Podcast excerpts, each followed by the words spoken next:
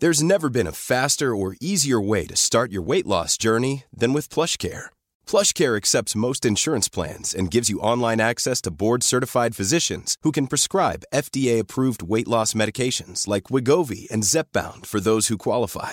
Take charge of your health and speak with a board-certified physician about a weight loss plan that's right for you. Get started today at plushcare.com slash weight loss. That's plushcare.com slash weight loss. plushcare.com slash weight loss. Hey, I'm Ryan Reynolds. Recently, I asked Mint Mobile's legal team if big wireless companies are allowed to raise prices due to inflation. They said yes. And then when I asked if raising prices technically violates those onerous two-year contracts, they said, what the f*** are you talking about, you insane Hollywood ass?"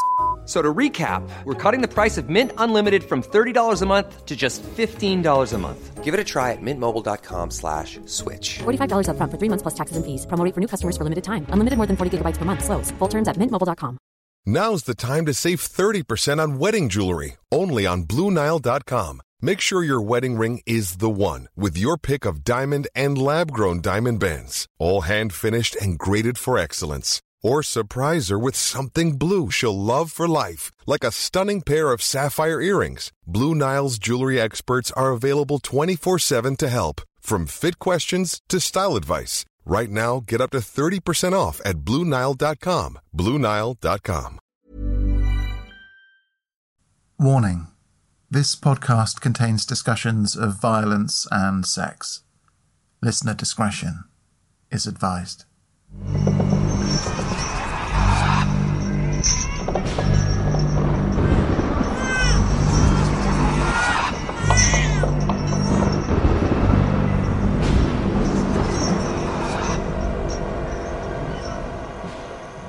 Welcome to Something Wicked, a bonus series from the Three Ravens podcast, all about historical monsters, maniacs, and murderers from across the world of folklore. My name's Martin Vaux. I'm a storyteller, writer, and English romanticism obsessive, and I'm joined, as ever, by my partner in crime and all dark arts, Eleanor Conlon. Hello. So, for this episode, I wanted to talk about what was probably the most famous murder trial in Victorian England.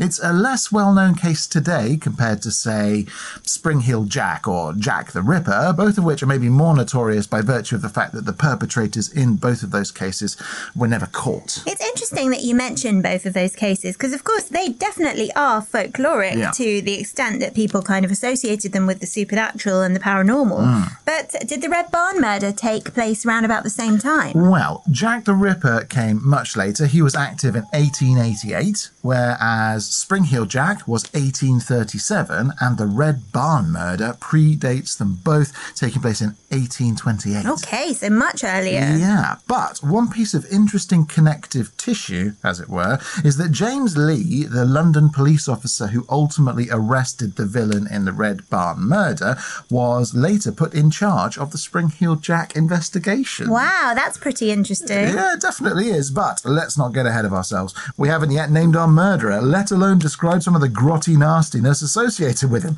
Eleanor, when you think about the Red Barn murder, is there anything that jumps to mind? Well, yes. Um, my dad got very interested in it, and he actually has a little ceramic model of the Red Barn. So I think about that on his bookshelf. Yeah. Uh, but also, um, I think the case has some things in common with the murder of Mary Ann Weems, which I spoke about in our Huntingdonshire Yes. episode. So, including that Thomas Weems, the murderer in that case, was experimented on after his death. And I think that happened after the Red Barn murder trial. Hmm. And I'm also right in thinking that Thomas Weems and the murderer in the Red Barn case were both skinned, and their skin was used to bind books. Spot on, yeah. So when it comes to the Red Barn murders, our villain is a man named William Corder, also known by his nickname Foxy Corder. Foxy. Well, that could imply a couple of things. Yeah. Um, that he was sneaky, and maybe that he was a bit of a hit with the ladies. So foxy, as in attractive. Well, both of those things were definitely the case. Foxy Corder, aka William Corder, was a known heartbreaker and small time criminal in his hometown of Polstead in Suffolk, where he was born in 1803. When you say small time criminal, he obviously goes on to become a killer. Yeah. But uh, what are the small crimes that really got him started? Well, he was mostly engaged in pig based shenanigans. Excuse me. Yeah, so things like fraudulently selling other people's pigs as if they were his pigs, stealing pigs, uh, a little bit of forgery here and there. All told, he wasn't terribly good at being a criminal, and his friend and accomplice, Samuel Smith, also known as Beauty Smith. Another handsome criminal. This this part of Suffolk. So, Excellent. So Beauty Smith said of Corder when Smith was being interrogated by the police after one of these big based heists, "I'll be damned if he'll not hang one of these days." Well, that's a bit prophetic. It was indeed because, of course, Corder did hang, but not until a few years afterwards, and not because of theft, but because of murder, most horrid. And going back to that book made of his skin. Yes. You can still see that, can't you? Yes, you can indeed, along with a load of other bits and pieces associated with the case, many of which are kept at Moyses Hall Museum in Bury St Edmunds, a town fabled with myths and legends, not least as the birthplace of one of the age's great cultural icons, by which I mean you. Yeah, famous for me and wolves and the book made of William Corder's skin. And the Moyses Hall Museum has loads of other Red Barn murder stuff, including William Corder's death mask. There are a few of those floating about. Corder's pistols and items owned by the woman he murdered, Maria Marten. Now, I confess I don't know an awful lot about Maria Marten, Hmm. although not long ago I became a bit obsessed with Hallie Rubenhold and Alice Fiennes' work around Jack the Ripper's victims. Yes. And I heartily recommend their podcast, Bad Women.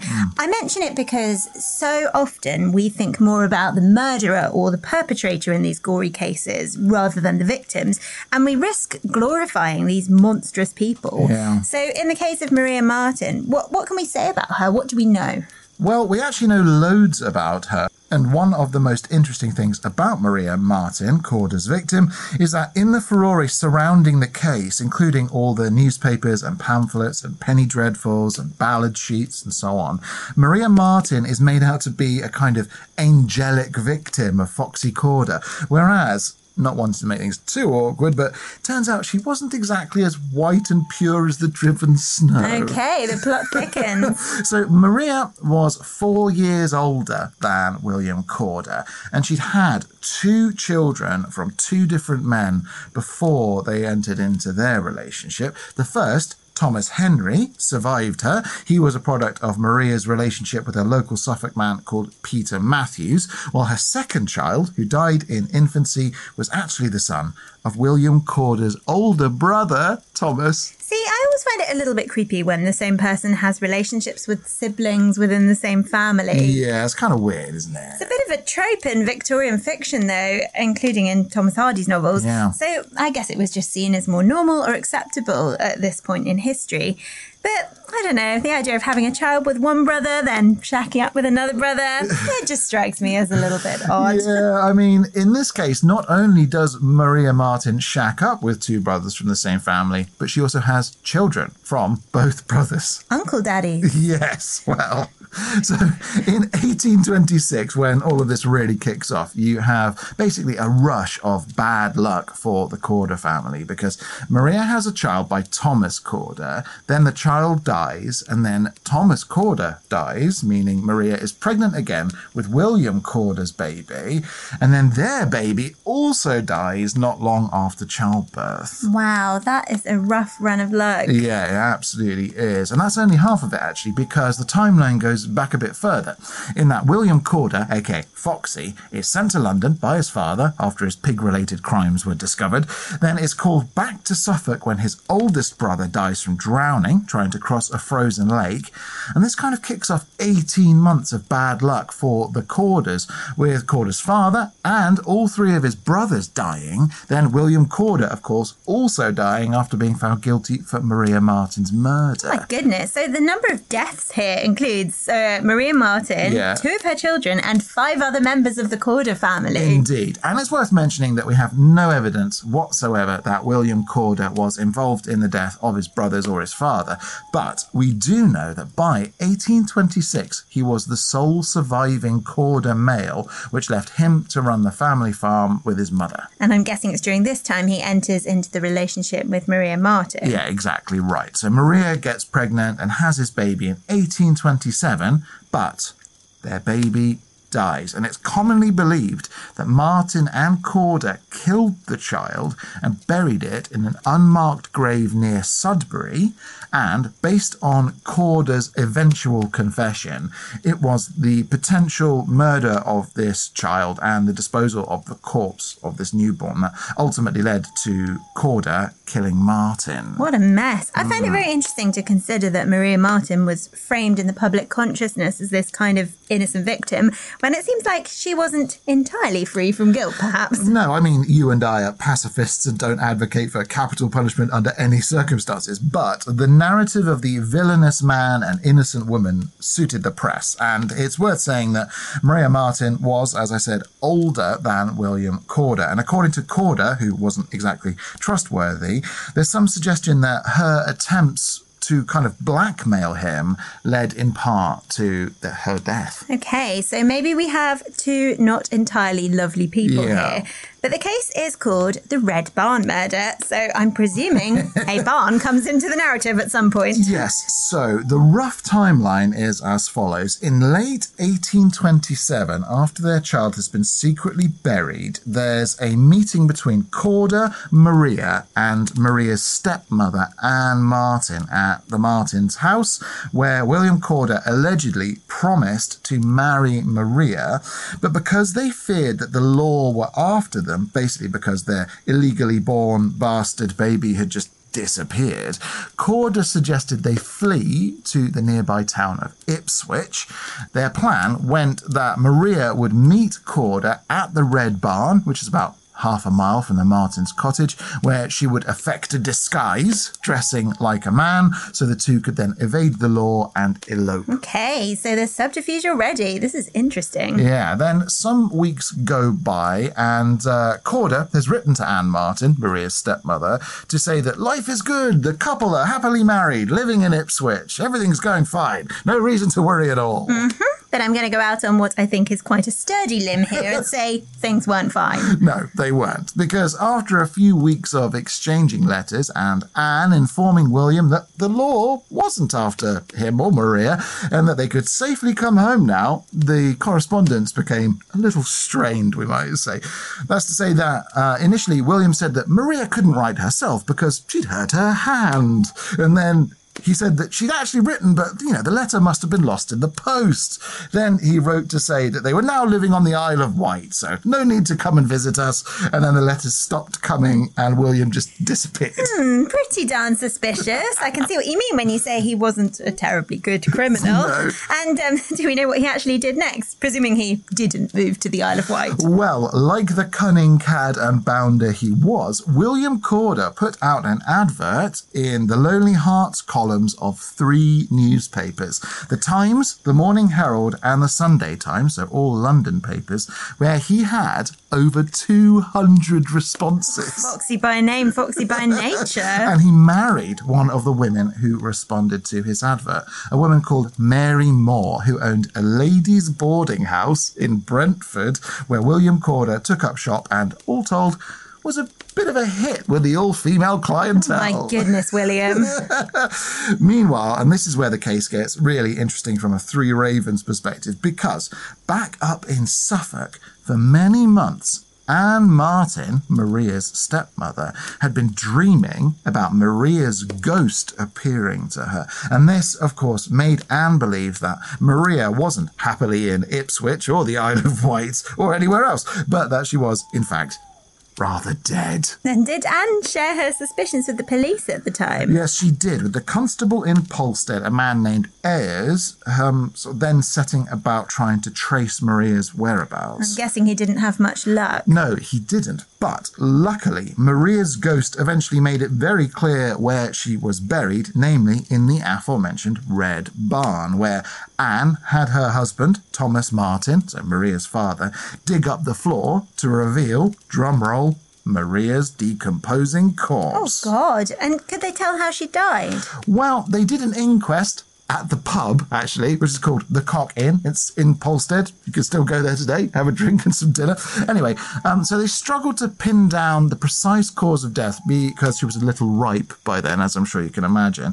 But she'd been buried in a sack and had a terrible wound through the eye, initially thought to be a stab wound, as well as other injuries, but she was wearing some of Foxy Corder's clothing, which pointed the finger squarely in his direction. Okay, so now they know they're looking for William Corder, Yeah. but back in this day and age, when people moved across county lines, I'm guessing it was pretty difficult to track them down. Well, yes, but not that difficult if you've put out a Lonely Hearts advertisement in three of the nation's leading newspapers. Oh, he's such an idiot. you would change your name, Yeah, wouldn't you? would. Wouldn't yeah. you? You'd become a fake person, wouldn't you? That- that would be yeah, to deal with just just or become one of your dead brothers. Just just anything except your own name. so, because Corder had actually been in London before, if you remember, he was sent there after the, the pig theft. That is where Ayers thought to look first. Uh, and he teamed up with James Lee, he of Spring Heel Jack fame, and they eventually tracked Corder down and arrested him at Mary Moore's boarding house. Oh, I bet that was quite the scene. It was indeed. Actually, Thomas Hardy wrote a later account of it for the Dorset Chronicle, which described how Corder was found in a dressing gown in the kitchen, holding a pocket watch by which he was timing the cooking of boiled eggs for the various ladies in the boarding house. Brilliant. I'm just imagining him in a kimono, surrounded by luscious women. Don't worry, sweet ladies, your eggy wags will be ready soon if my name isn't Foxy Corder. Now, once arrested, Corder was quickly transported back to Suffolk, but the case was instantly a national sensation. This is, of course, the age of the penny dreadful and so on. And the idea of this ghost having appeared to help solve its own murder case really caught the public imagination. Naturally, it's excellent. But all this led to mobs of people heading to Suffolk to witness the trial, which took place at Bury St Edmunds. The trial had to be ticketed because so many people wanted to attend. All, all the hotels and boarding houses in Bury St Edmunds were booked up, and it's said that a crowd of 7,000 people gathered around the courthouse during the trial. That is quite a few people. It is. I mean, it said over 30,000 people processed with Lord Byron's body from London up to Oakham when he was eventually interred. So it wasn't mega ultra big for mobs of the day, but by the time it came for Corder to be executed, it's estimated the crowds had grown to 20,000 people who eventually watched Corder hanged. And to be clear, Anne Marten's story about the ghost was part of the trial. Oh, yeah, she was a key witness. And uh, Corder's defense was that he hadn't wanted to marry Maria Marten and that she had been blackmailing him into it and that he'd argued with her in the Red Barn, but then just left and happened to hear gunshots over his shoulder as he walked away. I'm sure everyone in the jury was completely convinced by that. Well, the jury made up their minds after deliberating for just 35 minutes, so not really. and did he eventually confess to how he'd actually killed her? Yes, so once he was condemned, his wife, Mary Moore, convinced him to confess to the priest, and he eventually said that he had shot her through the eye, hence the eye injury, but hadn't meant to, as basically they were arguing he was threatening her, and then bang. Sure. Sure. Okay, Foxy Corder. oh, I shot her in the head, but I didn't mean to, Your Holiness, I swear. Hmm. Well, quite. But even then, Corder was still trying to cash in, so he sold a murder ballad about it, giving the proceeds to his soon to be widow. oh, that is amazing. Yeah. Writing your own murder ballad. Right. So I couldn't find the original original version of it, but there are a number of versions of the ballad which has endured for almost 200 years now and it's still quite a popular folk song. But it's worth adding that this was the time of sensationalist theatre and so on. So plays of Frankenstein, for example, had been in performance since the early 1820s and plays of the Red Barn murder were actually on all across the country while the trial was still taking place. Wow. I mean, if there's money to be made, I suppose. Yeah, and even once Corder was hanged, the furore did not die down. We said earlier that his skin was used to bind a book. yes, an account of the trial and case, actually. How brilliantly macabre. And then mm. his body was experimented on. Yeah, so he was dissected at the University of Cambridge, where his body was variously electrocuted, following the model of Galvani's experiments, which inspired Mary Shelley. And his skull was studied by leading phrenologists, while several death masks were made, as mentioned, including one which is kept at Norwich Castle. Oh, well, we love Norwich, though the castle was closed for renovations when we went earlier this year. Yeah. So we'll have to go back and give Foxy Corder a look. Yeah, definitely. And then what happened to the rest of his body once they'd done the experiments? Well, his skeleton was actually kept right up until 2004, first at West Suffolk Hospital, where it was rigged up with a mechanism which had the skeleton point at a collection box for donations to the hospital whenever anyone stepped on a like nearby pressure plate. Oh, that is brilliantly gross. yeah, it it's is. gross, but it's also amazing. Yeah, it is. And then it was displayed at the Royal College of Surgeons for many years, alongside the skeleton of the criminal mastermind, also known as the Great Corruptor, Jonathan Wild. I never heard of Jonathan Wild. Who was he? Oh, he's such a fascinating person. He was kind of a gangster, kind of a gang leader in London who was also a vigilante. He called himself the Thief Taker General, and he was a kind of folk anti hero basically during the 18th century. Anyway, what's really interesting is that a man named John Kilner, who was one of the most ardent collectors of Red Barn memorabilia, actually bought Corder's skull to add to his collection. Only Kilner was allegedly haunted by Corder's ghost, leading to the skull being given a Christian burial, the rest of the skeleton eventually being cremated. This is in 2004, and Kilner's collection forming the basis of the exhibit now on display at Moyses Hall Museum in Bury St Edmunds. Oh, excellent. Foxy Corder still making trouble after the turn of the millennium. Yeah. Uh-huh. As for memorabilia, am I right in thinking that the Red Barn murders were kind of a crazy time for, well, merchandise? Absolutely. Not only were hundreds of thousands of replica small clay red barns made, your dad has one of these small clay red barns, um, and there was also loads of cameos and things like that made to mark the occasion. But famously, the Red Barn itself became a kind of shrine or tourist attraction, with people visiting and taking a piece of the barn with them after they'd visited. So much so that the barn was almost completely dismantled before the last ruins of it were demolished in 1842, with many of the planks taken from the barn, split, and sold as commemorative toothpicks. So strange. I know, right? Interestingly, with the um, with this clay barn, Yes. the one my dad has is just the barn itself. Yeah. But there are versions of it that also have a tiny William Corder and Maria Marten Yeah. on and the uh, the ornament, but uh, they apparently are worth much more. Oh, they are expensive. yeah. yeah, they're collector's items for sure.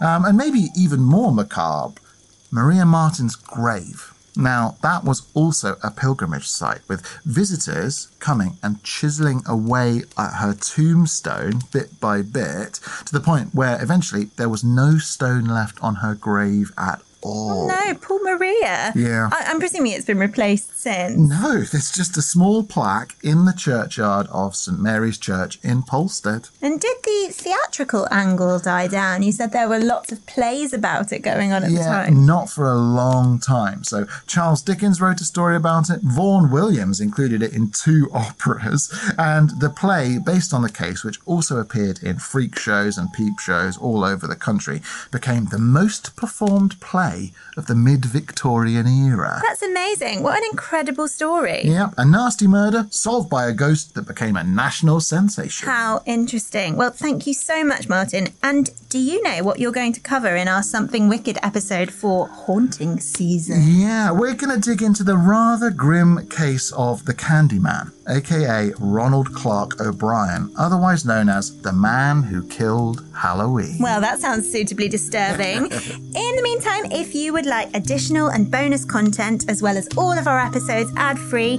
then do please consider supporting us for $3 a month or $6 a month via patreon.com forward slash three ravens podcast. And of course, do please follow us on social media via facebook.com forward slash three ravens podcast, Instagram at three ravens podcast, or on Twitter via at three ravens pod.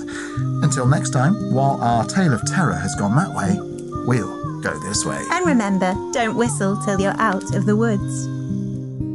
Our theme song is the traditional folk ballad Three Ravens, performed by Eleanor Conlon and Ben Harbour, and our logo is by Ollie James Dare. The Three Ravens podcast is a Rust and Stardust production, written and produced by me, Martin Vaux. Thanks for listening. God sent every gentleman, such hounds, such hawks, and such leman, with a down, derry, derry, derry, down, down.